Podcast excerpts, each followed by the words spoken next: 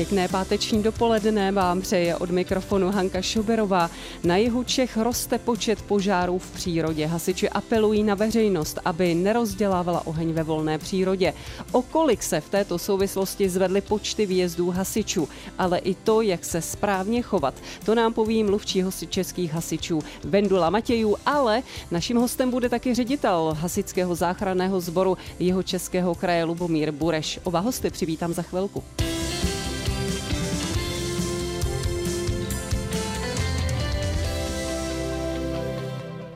Dopolední vysílání Českého rozhlasu České Budějovice patří po desáté hodině pravidelně hostům a dnes tomu nebude jinak.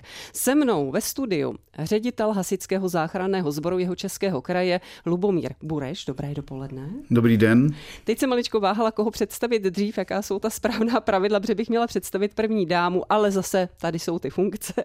Snad se na mě Vendula Matěj Tisková mluvčí hasičů nebude zlobit. Pěkné dopoledne. Vůbec ne, krásné ráno, nebo respektive dopoledne. Tak a téma, o kterém se budeme bavit, tak asi nikoho nepřed, nepřekvapí. My jsme před chviličkou uhlásili i ve zprávách, že bude nádherně slunečno. Máme z toho počasí radost všichni, že je teplo a jaro je tady, ale na druhou stranu je velké sucho. A v posledních dnech právě hasiči zasahovali u mnoha případů, u mnoha požárů.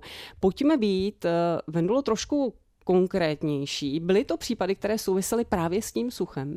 Ano, je to přesně tak, jak říkáte. My, když to vemu malinko nejdřív obecněji, tak eh, běžně v takový ten běžný den zasahujeme, dejme tomu, do deseti požárů denně v kraji, v celém jeho českém kraji. A za posledních 10 až 14 dní ty počty výrazně rostou a dostáváme se do desítek. Hmm. Uh, buďme trošičku konkrétnější. Jaký z těch požárů byl třeba takový hodně rozsáhlý, uh, opravdu velký a čím čím jsou ty požáry způsobené? Jak tomu dojde? Ona se ta tráva sama nevznítí. Eh, jsou to požáry teda v volném prostředí, v přírodě, eh, které vznikají při spalování a eh, jsou to požáry velkého rozsahu. To znamená, že zde zasahuje mnoho jednotek. My jsme se u některých požárů nebo za denní počty jednotek dostali třeba až na čísla 50 až 70 jednotek denně zasahovalo. Takže jsou to požáry, které jsou veliké právě tím počtem zasahujících jednotek a také plochou. Mm-hmm. Když budeme mluvit o té ploše, třeba nejrozsáhlejší požár, jakou plochu zasáhne? Eh, pokud si dobře pamatuju, těch požárů bylo opravdu hodně, ale dostávali jsme se třeba až na několik hektarů, 8, 10 hektarů. Eh, stojí zatím většinou lidský faktor? Je, je, stojí za tím většinou člověk? Úplně takhle jednoznačně bych to na, na člověka neházela, ale samozřejmě ten podíl tam eh, je, eh, protože eh, ten požár samozřejmě lidé pálí. Co si budeme povídat, prostě je, je hezky, je slunečno, je jaro a chceme sklidit nebo chceme si, si vyčistit ty zahrady a lesy, takže lidé pálí. Takže na začátku toho prostě ten člověk určitě je, ale v kombinaci právě se suchem a větrem eh, potom může dojít k tomu neštěstí. No tak my si tady dáme trošku té osvěty, abychom třeba nějakému tomu požáru zabránili, pokud to bude jenom trošku možné a budeme se snažit chovat se tak, aby k ním nedocházelo nepřidělávali jsme práci a hlavně eh, tak nějak eh, pomohli té naší přírodě malinko. Ono s tím teplem přichází i to, že lidé chodí hodně ven, chodí opékat buřtíky, někdo bydlí v paneláku, tak jde někam k lesíku. No a vida, už může zase nastat nějaký ten problém. Eh, tak jaká pravidla dodržovat a čeho se držet, na si dávat pozor, když si jdeme třeba opět nějakého buřta k lesu, no k lesu, nebo někam prostě. Ono obecně vlastně máme takový ten hlavní, když to řeknu trošku, trošku jako vědecky, máme hlavní zákon 133 o požární ochraně, kde každý z nás má povinnost chovat se tak, aby nevznikl požár, což je taková obecná věta, která je všeobecně pro všechny z nás platná. A pokud potom přejdeme trošku úžeji právě k tomu eh, těm ohňům v přírodě, tak eh, tam jsou další podmínky, eh, které jsou dany také zákonem nebo nějakou legislativou a myslím si, že jsou ale i, i logické. To znamená, že dáváme pozor na to, kde ten oheň zakládáme, kde, kde, kde si pálíme to, ten kles nebo opíkáme buřta. To znamená v bezpečné vzdálenosti od budov, od vzrostlého lesa. Potom samozřejmě každé to ohniště musí být ohraničeno. Je tam metrová takzvaná bezpečná zóna okolo ohniště, kde nesmí být žádný hořlavý materiál, jenom třeba zemina nebo kamení. A samozřejmě u každého takového požáru musí být zodpovědná osoba. Osoba starší 18 let, s tím, že třeba po pálení v lese, po těžbě ty osoby musí být dvě a, a musíme samozřejmě dbát a, a sledovat, hlídat klimatické podmínky. Jakmile začne foukat vítr třeba, tak samozřejmě požár řádně uhasit. Je i třeba zákonem nějak dána vzdálenost eh, od toho lesa, že se nesmí pálit blíže než Jasně, samozřejmě i to je dáno a je to 50 metrů. Hmm, výborně. Já se musím přiznat takový osobní příběh, kdy můj syn tuhle přišel, bylo hezky a že půjdu s kamarády rozdělávat oheň a opěkat buřty, tak jsem se trošku zhrozila vzhledem k té situaci a neustále tady v rádiu hlásím, jak přibývá požáru. A on byl naprosto přichystán a uzemnil mě tím, že jde s nimi dospělá osoba, vyhloubí díru do země, obloží je kameny a nesou sebou několik petek s vodou. Takže potěšilo mě, že ty děti nad tím přemýšlejí a doufujeme, že tímhle směrem půjdou nejenom děti, ale i dospělí. Tak eh, o požárech si budeme povídat s mými dnešními hosty taky za malou chviličku po písničce. Petr Spálený, obyčejná ženská na vlnách Českého rozhlasu České Budějovice. S námi ve studiu není obyčejná ženská, ale tisková mluvčí hasičského záchranného sboru eh, Vendula Matějů, se kterou si budeme eh, ještě povídat o požárech, kterých teď v přírodě přibývá. Já si pamatuju, Vendulo, že dřív se běžně vypalovaly porosty a suché trávy. U nás to bylo třeba okolo kolejí, okolo plotů, okolo rybníků. Dělá se to pořád ještě? Tak vůbec ne, protože plošné vypalování porostu je již leta zákonem zakázáno. Prostě vypalovat se nesmí. Hmm. Existují tedy i případy, že třeba skutečně někdo vypaloval, stalo se něco tragického u toho? Bohužel evidujeme i takové příběhy. Eh, bylo to již, již právě pár let, eh, kdy, kdy u plošného vypalování porostu, které teda už tenkrát bylo zakázané, eh, byly dvě zemřelé osoby, které se nadýchaly z plodin a, a prostě ty, tyhle ty požáry končí opravdu už tragicky špatně. To, to hmm. prostě ne. A co mě čeká při porušení platné legislativy? Čeká mě nějaká pokuta?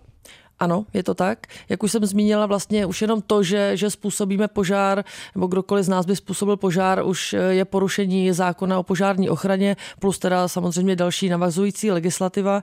Když bychom se třeba bavili právě o tom spalování, které by přerostlo v požár, tak tam pro fyzickou osobu je třeba až 20 tisíc korun pokuty. Mm-hmm. Nevyplatí se to, přátelé. Eh, no ale co si budeme povídat? Spálit si kopičku suchého listí nebo větví na své zahradě, tak to můžu je to tak? Je to tak, ano ale musím tedy nad tím přemýšlet, jak to budu dělat, kde to budu dělat, tak pojďme dát nějaká ta základní pravidla a potom si i říct, co vlastně všechno můžu pálit, anebo spíš, co pálit nemůžu, co není vhodné pálit na té tak zahradě. Nejčastěji pálíme určitě takové ty, ty bioodpady, jak se říká, to znamená starou trávu, klest, to, co ostříháme stromky, eh, to je, to je běžná, běžný, běžný, běžný materiál, který v tuto dobu pálíme. Eh, je důležité, abychom si to malinko rozvrhli, ať už teda plošně nebo i časově, celkově, když myslím plošně, znamená to, abychom nepálili vedle dřevěné chaty od všech možných, v bezpečné vzdálenosti od všech možných hořlavých předmětů, budov, vzrostlých stromů třeba. A časově mám na mysli to, že eh, ta hromada toho bioodpadu by měla být tak velká, abychom ji třeba spálili během dne, abychom ji stihli řádně spálit a řádně uhasit. Hmm.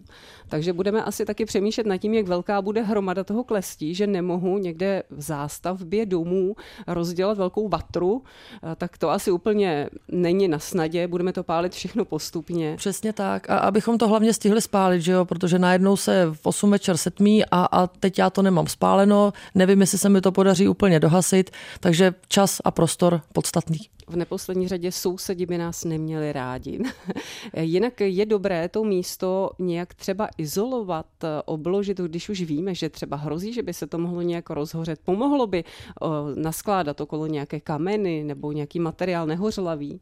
Teď jste řekla, že když už víme, že by se to mohlo rozho- rozhořet, tak určitě bych do toho nešla. To je to první základní podmínka. A jinak eh, samozřejmě tak jako víme, že u každého ohniště by měl být eh, kameny, zemina. Eh, my tam držíme, nebo jednou z podmínek, která je daná legislativou, je metrový bezpečná, metrová bezpečná zóna, která tam opravdu musí být okolo toho ohniště nebo místa pálení. Takže ta, ten prostor je tam určitě důležitý taky. Hmm. Možná by bylo dobré, když budeme někde pálit, tak eh, aby byl přístupný ten příjezdový prostor, kde by už se něco náhodou stalo. Já teď asi budu, budete mluvit vy z praxe, ale potom možná, eh, aby se hasiči vůbec na to místo dostali, nepostavit si tam osobní auto do cesty, jít něco někam pálit a potom tam zastavit hasiče před svým autem a I nedovolit věc. I to je jedna z podmínek nebo jedna, jedna z těch pravidel podmínek, který třeba právě naši vyšetřovatelé při vzniku požáru nebo naši kolegové psychologové, kteří posuzují, zda to bylo všechno dodrženo a dávají ty sankce, tak hodnotí nebo právě zvažují i tohleto, jestli ta příjezdová komunikace, příjezdová cesta pro záchranné složky byla v pořádku a volná. Je dobré mít po ruce případně nějaké hasící prostředky připravit Ano, si to? určitě každý z nás má možnost mít eh, po ruce takzvané jednoduché hasební prostředky, to znamená petku s vodou nebo kýbl s pískem, zeminu. To hmm. všechno je, je běžně dostupné a, a musí u toho být. Tak a teď, abychom nevyvolali nějakou paniku, když se rozhodneme pálit nějaké to klestí, protože e, jsou starostliví sousedi a ono je to opodstatněné, že třeba nevědí, jestli člověk pálí klestí, anebo jestli tam vzniká u sousedů nějaký požár, tak bylo by asi dobré to pálení nahlásit. Děje se tak? Je tam dokonce i zákonem stanovená povinnost, a to pro právnické osoby a podnikající fyzické osoby, které pálení musí vždy nahlásit. Tam je to jasné. U fyzických osob, kteří, které chtějí pálit třeba na své soukromé zahradě, jak jsme se o tom bavili, tak eh, ta povinnost zákona není, ale my doporučujeme, aby nám přesto to vlastní soukromé pálení nahlašovali na operační středisko, protože tak právě potom můžeme zabránit planým výjezdům. Jakým způsobem se to pálení nahlašuje? Máme dva způsoby. Jedním je ten, že na našich webových stránkách je formulář, do kterého se zapisují, kde, co budu pálit, odpovědná osoba a tak dále, a který teda automaticky odchází na naše operační středisko a zaznamenává se do systému. A kdo třeba si úplně nevěří práci s počítačem, tak samozřejmě může volat na, na čísla operačního střediska, a kde se přímo s naším operačním důstojníkem nebo operačním technikem domluví a on vlastně jakoby za něj ten formulář uh, vyplní. Hmm. Předpokládám, že někoho možná říkáte zavolat na operační středisko, někoho možná napadne linka 112 nebo 150. Je to vhodné nebo ne? Tak to určitě ne. To je tísňová linka, nebo jsou to tísňové linky, eh, které jsou určeny pro hlášení mimořádných eh, závažných událostí, takže tam určitě pálení nehlásit. Dopolední vysílání Českého rozhlasu České Budějovice s tiskovou mluvčí hasičského záchranného sboru Vendulou Matějů jsme si povídali před chviličkou o pálení větví a různého klestí a o tom, na co si dávat pozor, aby nevznikaly zbytečné požáry. Je to teď skutečně nebezpečné, je velké sucho, ale já využiji taky přítomnosti ředitele hasičského záchranného sboru jeho Českého kraje Lubomíra Bureše, kterého jsem přivítala v úvodu. A to k tomu, abychom probrali eh, pomoc hasičů v souvislosti s válkou na Ukrajině. Eh, jak známo, eh, hasiči pomáhají, pomáhají asi úplně všechny složky a hasiči nejsou výjimkou. Pane Bureši, angažují se hasiči v souvislosti s válkou a zajímá mě, jakým způsobem vlastně pomáhá váš sbor. Řekla jste to správně, angažují se úplně všichni, jako úřady, integrovaný záchranný systém hasiče, nevýmaje naše pole působnosti je opravdu široké. Já nevím, z kterého konce začít. Já řeknu, začnu z těch hranic, kde vlastně na hranicích, ať už ukrajinsko-polských nebo ukrajinsko-slovenských, jsou naši styční důstojníci, jsou to styční důstojníci generálního ředitelství hasičského záchranného sboru a ti mají za úkol eh, a, a, a poctivě ho plní vytvořit ty huby, ty před, ta předávací místa pro humanitární pomoc, zejména hasičskou, Tož se jim daří, protože proběhla sbírka hasiči hasičům, taký pracovní název, kde dobrovolní hasiči, profesionální hasiči, byla to celorepubliková sbírka, předali nepotřebný materiál právě ukrajinským hasičům, to, co si oni přáli, potřebovali dovybavit, tak ta sbírka uskutečnila. Materiál se odvezl a právě na těch předávacích místech bude předáván eh, ukrajinským hasičům a nebyly to jenom hadice, obleky, rukavice a takové ty, řeknu, lacinější věci, když ty obleky jsou drahé, ale byla i to mobilní požární technika. My jako jeho čeští hasiči jsme tam poslali i jednu výškovou techniku, jeden automobilový žebřík jsme jim tam poslali, který jsme vyřadili a předali eh, ukrajinským hasičům, už tam byl odvezen eh, přepravníky z záchranné útvaru ZSČR, takže už tam naši techniku mají. Tak výborně. Tady v Českých Budějovicích bylo, jak známo, zřízené krajské asistenční centrum pro uprchlíky. Jaké služby tam zajišťují hasiči nebo eh, zajišťují ho z většiny hasiči? Jak to funguje? Takhle bych to neříkal, z většiny hasiči to centrum zřídil jeho český kraj, eh, působí tam mnoho složek, eh, asi jenom náhodou nebo z procesního hlediska jsou hasiči jakoby první okénko. Kvůli ubytování, ono totiž následuje potom, následuje potom zpráva uprchlických zařízení, eh, krajská hygienická stanice, policie České republiky, odbor, odbor asilové a migrační politiky, eh, pak tam najdeme úřad práce, najdeme tam eh, zdravotní pojišťovnu, tak aby ti uprchlíci vlastně tam při tom základním příjezdu do toho centra mohli vyřídit vše potřebné k tomu, aby dostali to výzum, to povolení, aby tady mohli žít a vlastně jako první samozřejmě musí být, musí být to ubytování, proto jsou ty hasiči první, to znamená buď ten člověk, který přijde z Ukrajiny, ubytování má někde u někoho, koho tady zná, ale nebo ubytování nemá a my mu ho pomáháme hledat v těch seznamech, které, které máme a potom postupuje dál na to udělení víza a tak dále. Hmm.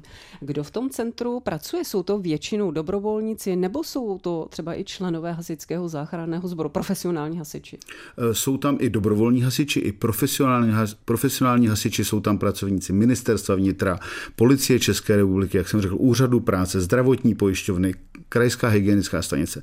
A tak dále. Je to takový, takový živý organismus. E, my tam zajišťujeme, jak jsem řekl, to ubytování, zajišťujeme transporty těch lidí, pak, když nemají transporty, tak e, po Jižních Čechách provádíme jejich transporty. My nebo dobrovolní hasiči z té cílové destinace, kde budou ubytováni, tak tam si je ty dobrovolní hasiči k sobě domů, když to takhle řeknu, eh, odvezou. A v neposlední řadě v tom centru hasiči zajišťují psychosociální pomoc, protože ti lidé přicházejí z toho válečného prostředí a jejich, jejich stav kolikrát potřeba týdenní putování.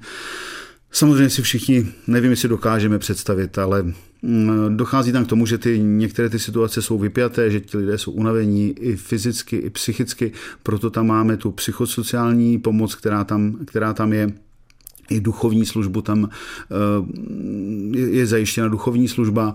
To centrum, kdo tam samozřejmě nebyl, zajišťuje spoustu věcí. I třeba to, že přijdou děti a chodí hodně dětí s maminkami. Je tam velký dětský koutek, kde si děti mohou hrát. Tam je tam Český červený kříž, eh, právě dobrovolníci, že jo. Eh, tak ty si s dětmi hrají, rozdávají tam nějaké občerstvení pro ty uprchlíky prostě chceme, aby když do těch jižních všech přijdou, aby jsme je jako kdyby přivítali tak, že, že konečně si oddechněte. Jo. To centrum umožňuje i jako přespání nebo nouzové přespání pro e, zhruba 50 osob, když nějaký autobus přijede třeba večer, e, tak je necháme přespat, odbavíme je ráno, i děti tam můžou hrát, dostanou najíst, napít. Hmm. Kolik tak lidí je schopné to centrum za den odbavit, protože on je čeká takový celkem zdlouhavý proces. Ty lidi, asi si taky povíme si, v čem tkví, tak kolik lidí se tam tak zvládne? Naše oficiální deklarovaná kapacita, protože ty, ta centra jsou po celé republice, je 600 osob, ale už tam byly i dny, kdy jsme odbavili 800 osob, kdy to opravdu bylo na hraně. Všichni lidé, kteří to centrum obsluhují, pracovali daleko za ty hodiny, které tam měly být. Jsou tam 12-hodinové eh, turnusy, ale lidé tam byli 14, 15, 16 hodin, aby jsme všechny ty uprchlíky pokud možno, pokud možno ten den odbavili. Takže za ten den je tam kapacita 600, 600 lidí a jenom pro ilustraci si uvádím, že od toho začátku března, od toho 3. března, kdy centrum bylo spuštěno, eh, odbavilo centrum zhruba 8800 eh, uprchlíků celkem. My jsme v rámci tohoto čísla našli ubytování pro 1400 osob tady, tady v Jižních Čechách a zhruba 800 jsme eh, otransportovali my nebo dobrovolní hasiči. Pane Boreši, co vlastně člověka jako uprchlíka čeká, když přijede do Česku, Českých Budějovic na to letiště? Jednak eh, on tam může být svezen, existuje speciální autobus, který pomáhá lidem dostat se i na to místo, protože to letiště je na okraji, je vlastně na periferii města. Eh, potom tam přijede a jaký proces toho člověka čeká? Co následuje? Jednak teda musím říct, že rozhodnutí o tom, že to bude na jeho českém letišti, které udělal jeho český kraj, se ukázalo jako velmi dobré, protože to jeho české letiště kapacitně přesně k tomu vyhovuje, bydě na okraji nebo za okrajem města, ale ta dopravní obslužnost tam je zajištěna, jak jste říkala, ať už autobusem nebo, nebo lidmi. Eh, ti lidé k nám přijíždějí osobními auty, přijíždějí městskou hromadnou dopravou, přijíždějí speciálně vypravenými autobusy, přijíždějí z nádraží Českobudějovic Hasického. A co je čeká? Ehm, čeká je to, že prvně se jich ujmou tlumočníci. To je první věc. To je celá řada dobrovolníků tlumočníků, ať už z té ukrajinské komunity nebo lidi, kteří umí ukrajinsky, případně rusky. Ehm, všem patří obrovský dík, protože to jsou dobrovolníci. A chodí tam opravdu každý den se tam pohybuje velká, velký počet dobrovolníků tlumočníků, mají takové žluté vesty. Takže prvně se jich ujmou ty tlumočníci a zjistí vlastně, odkud přicházejí, jak to s nimi vypadá, vedu nějaký takový ten rozhovor a první co, máte ubytování, přicházíte za někým, anebo ubytování nemáte. Když nemáte, jdou jako kdyby těm hasičům na to naše, naše okénko a tam se snažíme najít pro ně nejvhodnější ubytování. Samozřejmě blízko jejich rodiny, pokud možno. Ehm, blízko jejich nějakých potřeb, ať už ehm, děti do školy, do školky, ale to musíme říct upřímně, že v prvních fázích teď neřešíme, protože ne, ne, nemůžeme zajistit, že tam ten člověk najde práci, že tam dítě najde školku, že tam dítě najde školu. To teď doopravdy neumíme říct. Teď jako v té první vlně té uprchlické krize eh, je třeba zajistit slušné ubytování na úrovni, aby ti lidé se cítili v bezpečí. Až potom následně se bude řešit ta adaptace na to české prostředí. Hmm, jak jste říkal, takže najde se nějaké to ubytování a hasiči e, zajistí třeba dopravu přímo do místa, že už z toho letiště odjíždějí do svého v uvozovkách nového domova? Je tak. to tak? A zajistíme samozřejmě s tím ubytováním, komunikujeme, že tam tu skupinu vezme, vezeme, to znamená, že ti uprchlíci přijedou na to zařízení a tam už je čeká někdo, eh, kdo jim předá klíče od pokoju, kdo jim vysvětlí, jak to tam chodí, kde se tam můžou, mohou najíst a tak dále. A ta ubytování jsou samozřejmě různá, ať už jsou to eh, státní organizace nebo velké, velkou kapacitu ubytování nabídl jeho český kraj ve svých, eh, ve svých objektech, ale obrovské, obrovskou kapacitu jsou dobrovolníci, kteří ubytovávají ty Ukrajince doma. Takže je čeká velkou skupinu, čeká ubytování prostě paní s klíčem v ruce tady, pojďte k nám, budete u nás bydlet. Já si říkám, jaká tam panuje atmosféra. Člověk, který tam nebyl, tak neví. Je tam nějaký stres, je tam chaos, anebo naopak, třeba je tam klid, kdy ti lidé už se sklidní po té cestě a už jsou rádi, že jsou v bezpečí, že jsou vděční za tu pomoc a naopak je tam klídek. Mm, klídek tam asi není úplně nikdy, ono se to může zdát jako chaos, nicméně je to všechno organizovaný tak, že tam je jakoby velká čekací hala, kde, na kterou navazuje právě ten Český červený kříž a vůbec panel neziskových organizací, kde je i nějaká malá humanitární sbírka, kde to čekací místo, e, psychosociální pomoc, je tam i to možnost toho přespání a odsud jsou jednotlivé skupiny odváděny právě zase dobrovolníky, ať už jsou to dobrovolní hasiči nebo tam byli vojáci, odvádění k tomu odbavení eh, postupnému, takže ono se to vypadá jako chaos, ale není. Je to velmi dobře organizovaná atmosféra Někdy je to úleva, někdy je to stres, eh, někdy je to radost samozřejmě, někdy jsou tam i krásná zhledání. Musíte řešit kolikrát i lidi, kteří jsou handicapovaní, eh, jsou na vozíku, potřebují speciální ubytování, že nemohou bydlet eh, všude, mají domácí mazlíčky sebou, takže tam ještě čekají pejsci, mňoukají kočičky, tak je to prostě centrum. Hmm. Může vám někdo s něčím v rámci Krajského asistenčního centra pro uprchlíky pomoci? Teď, kdybychom, třeba někdo z posluchačů by měl zájem přeložit ruku k dílu nebo něčím pomoci. Je něco takového? Já určitě chci poděkovat za tu už pomoc, která běží, za tu, dejme tomu, předpokládanou a aby, aby to mělo všechno nějaký řád, tak samozřejmě můžou lidi nabídnout pomoc na prostřednictvím webových stránek naši Ukrajinci CZ, kde je to jak pro Ukrajince web, tak pro uh, lidi, kteří chtějí pomáhat a tu nabídku pomoci mohou ale směřovat i přes uh, stránky, webové stránky jeho českého kraje, kde mohou nabízet pomoc s čímkoliv, ať už humanitární pomoc nebo ubytování. Hmm. Říká ředitel hasičského záchranného sboru jeho českého kraje Lubomír Bureš, který byl naším dnešním dopoledním hostem a stejně tak tu s námi byla tisková mluvčí hasičů Vendula Matějů. Já vám oběma děkuji moc za návštěvu a přeji pěkný den naslyšenou. Krásný den naslyšenou. Naslyšenou.